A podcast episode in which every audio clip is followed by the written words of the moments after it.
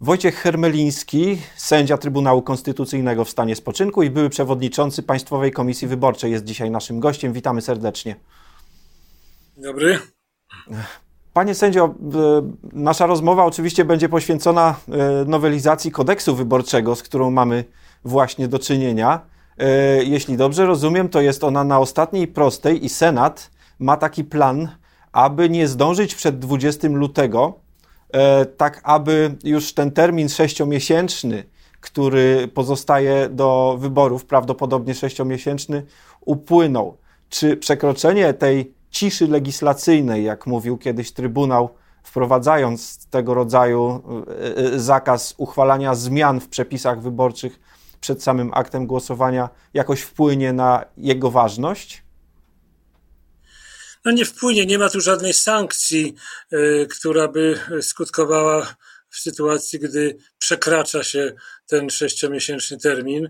No tu można ewentualnie tylko e, w, drodze e, protestów wyborczych to podnosić, ale czy to będzie skuteczne, trudno jest mi powiedzieć. Trzeba by udowodnić, że rzeczywiście to przekroczenie tego terminu sześciomiesięcznego, przekroczenie tego terminu tej ciszy legislacyjnej, że ono miało rzeczywiście wpływ na, na wynik wyborów, a podejrzewam, że będzie to dosyć trudne, jeśli w ogóle nie niemożliwe do, do udowodnienia. Także tutaj niestety no, Trybunał wydał orzeczenie, zresztą powtórzył też też tę tezę e, o tej ciszy sześciomiesięcznej jeszcze w następnych kilku orzeczeniach.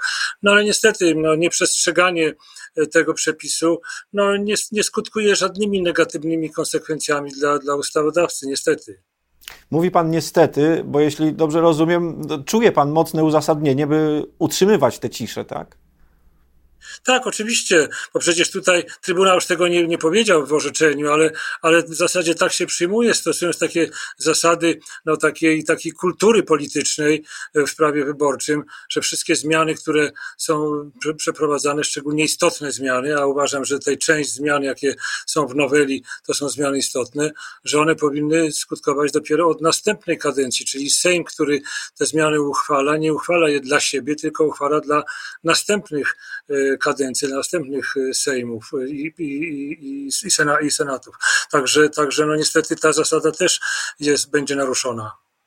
E, panie sędzio, wspomniał Pan o zmianach istotnych, to przejdźmy do meritum e, sprawy, czyli samych przepisów tego e, kodeksu już uchwalonego przez Sejm, który teraz jest w Senacie, który będzie pewnie wprowadzał poprawki. Które ze zmian uważa Pan tu za najistotniejsze no niewątpliwie ja tutaj zacznę od kwestii związanych z powoływaniem nowych obwodów. Wprawdzie, wprawdzie oczywiście to jest jakby rzecz, no można powiedzieć normalna, bo tutaj można obwody zmieniać, można powoływać czy likwidować w zależności od potrzeb, no ale tutaj jest wprowadzony taki specjalny tryb powstawania czy powoływania tych obwodów, mianowicie z przepisów przejściowych, e, a tych chyba artykuł 9, dobrze pamiętam, wynika, że tutaj wójt ma obowiązek dokonać takiego przejrzenia e, swoich, swoich gmin, i jeżeli dopatrzy się, że jest miejscowość, w której mieszka co najmniej 200 mieszkańców, a nie ma w niej lokalu wyborczego, to o takich miejscowościach powinien zameldować e, komisarzowi wyborczemu, a komisarz wyborczy ma z kolei obowiązek od nowa przejrzeć e, wszystkie, wszystkie te obwody pod tym kątem. Jeżeli UZ przyzna rację wójtowi, że rzeczywiście tutaj jest potrzeba powołania obwodu dla tej miejscowości, gdzie nie ma komisji wyborczej, no i tym samym powołania też komisji wyborczej, no to, to dokonuje zmian, a jeżeli by uznał, że takich podstaw nie ma, no bo przecież ocenia to też według przesłanek kodeksowych, to Państwowa Komisja Wyborcza mimo wszystko może nakazać komisarzowi dokonania takich zmian, czyli to jest taki jakby quasi administracyjny tryb zmiany, czego, czego przedtem nie było. To jest jedna z tych istotnych zmian. No istotna zmiana niewątpliwie jest dalsze rugowanie sędziów z, z instytucji wyborczych.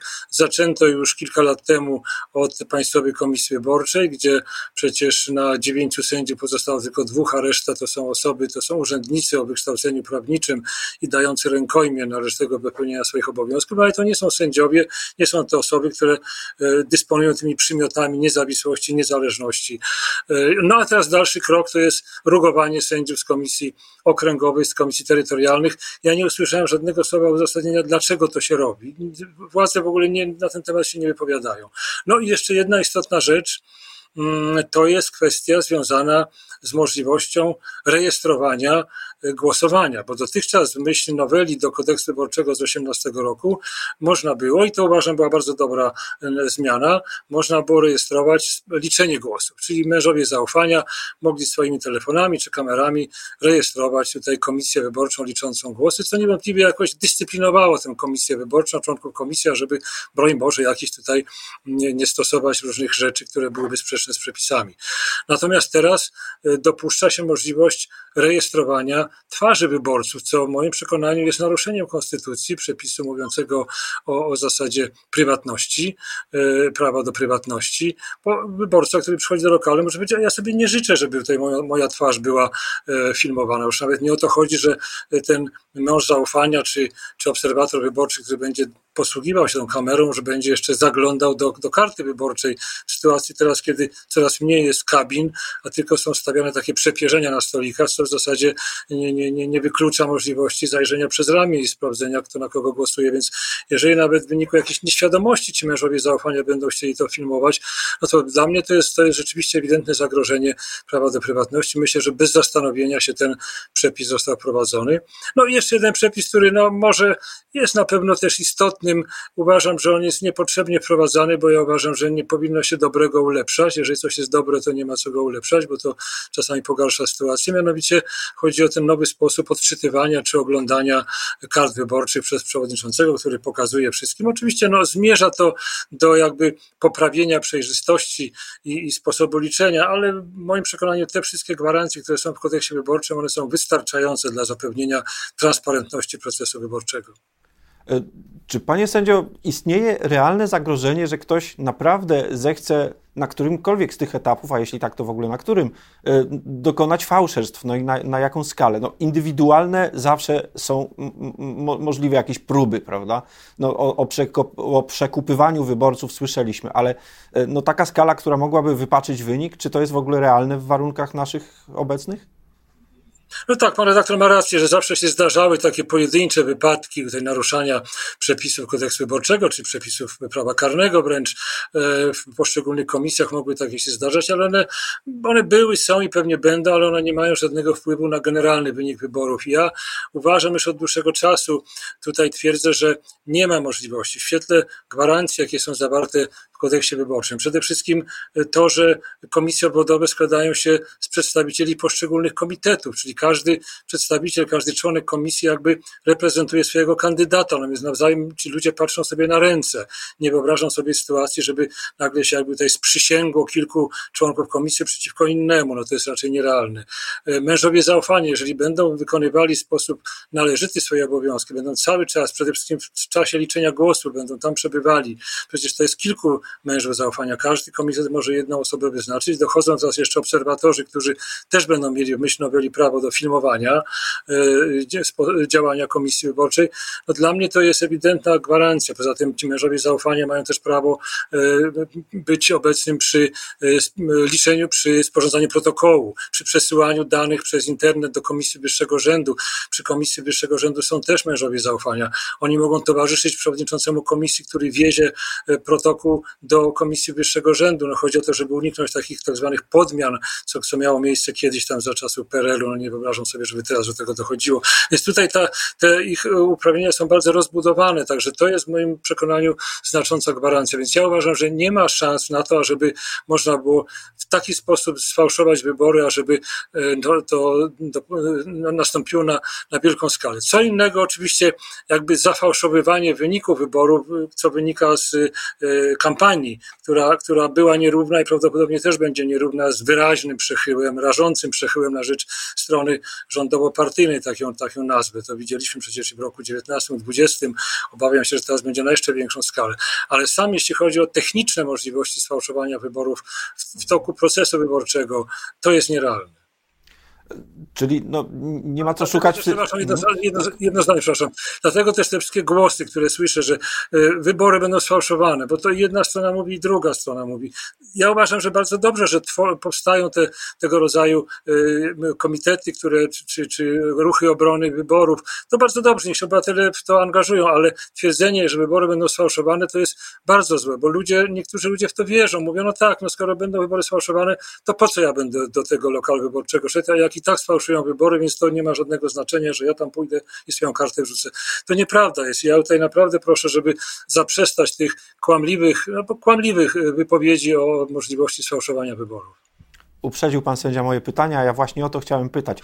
A, a, ponieważ mamy, a nie ma za co, absolutnie, a ponieważ mamy jeszcze trzy minuty, to pozwolę sobie e, e, e, zapytać o, o, o, coś obok, ale też z praktyki trybunalskiej. Może pan zaobserwował, że tak się złożyło, że właśnie w nowelizacji kodeksu postępowania cywilnego odnoszącej się do kosztów przeprosin, wynikłych z przegranego procesu o ochronę dóbr osobistych e, dokonano pewnej e, zmiany, która no, wydaje się bardzo korzystna, przynajmniej dla jednej osoby ze świecznika partyjnego, a niedawno też rządowego. Tak się składa, że jednocześnie pierwszy prezes Sądu Najwyższego w podobnej treści wniosek do Trybunału Konstytucyjnego skierował również w przedmiocie tego przepisu obowiązującego o kosztach przeprosin. Czy widzi tu pan jakąś koincydencję czasową, panie sędzio? No niestety, no nie, nie da się uniknąć tego rodzaju podejrzeń, że ten przepis jest przygotowywany pod kątem jednej sytuacji, jednej osoby, ale on będzie miał, jeżeli wejdzie w życie, on będzie miał naprawdę fatalne skutki, bo przecież teraz każdy, szczególnie teraz w czasie nadchodzących wyborów, każdy, kto będzie chciał w jakiś sposób tutaj obrzucić, przepraszam, że tak powiem, błotem przeciwnika, kandydata do, do, do fotela senatorskiego czy poselskiego, no to prawda, to, to, to najróżniejsze kłamstwa naopowiada, bo będzie wiedział, no dobrze, ja mu tam naubliżam, ja mu tam wyzwę go od najgorszych, a co mi za to grozi? Nie żadne odszkodowanie w wysokości tam kilkuset tysięcy czy nawet miliona złotych, ani areszt, tylko mi grozi 15 tysięcy, które będę musiał zapłacić. To w sumie to nie jest takie, taka wielka kwota, więc, więc co ja tam tej osobie tam naubliżam, na, na, go błotem, no to moje, a to potem zostanie, bo jeżeli potem to sprostowanie będzie publikowane w dzienniku, którego nikt nie czyta,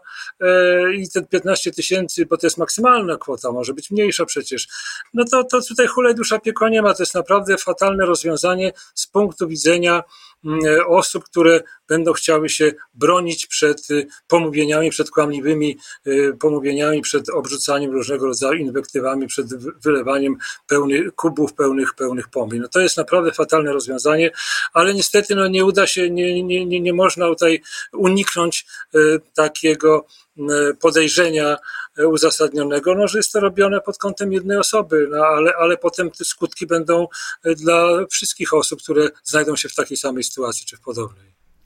A jeśli nawet Senat usunie z, tego, z tej nowelizacji ten właśnie inkryminowany przepis, że się tak wyrażę, to mamy jeszcze wniosek pierwszego prezesa Sądu Najwyższego do Trybunału Konstytucyjnego e, e, co do właśnie przepisu obowiązującego obecnie, tak?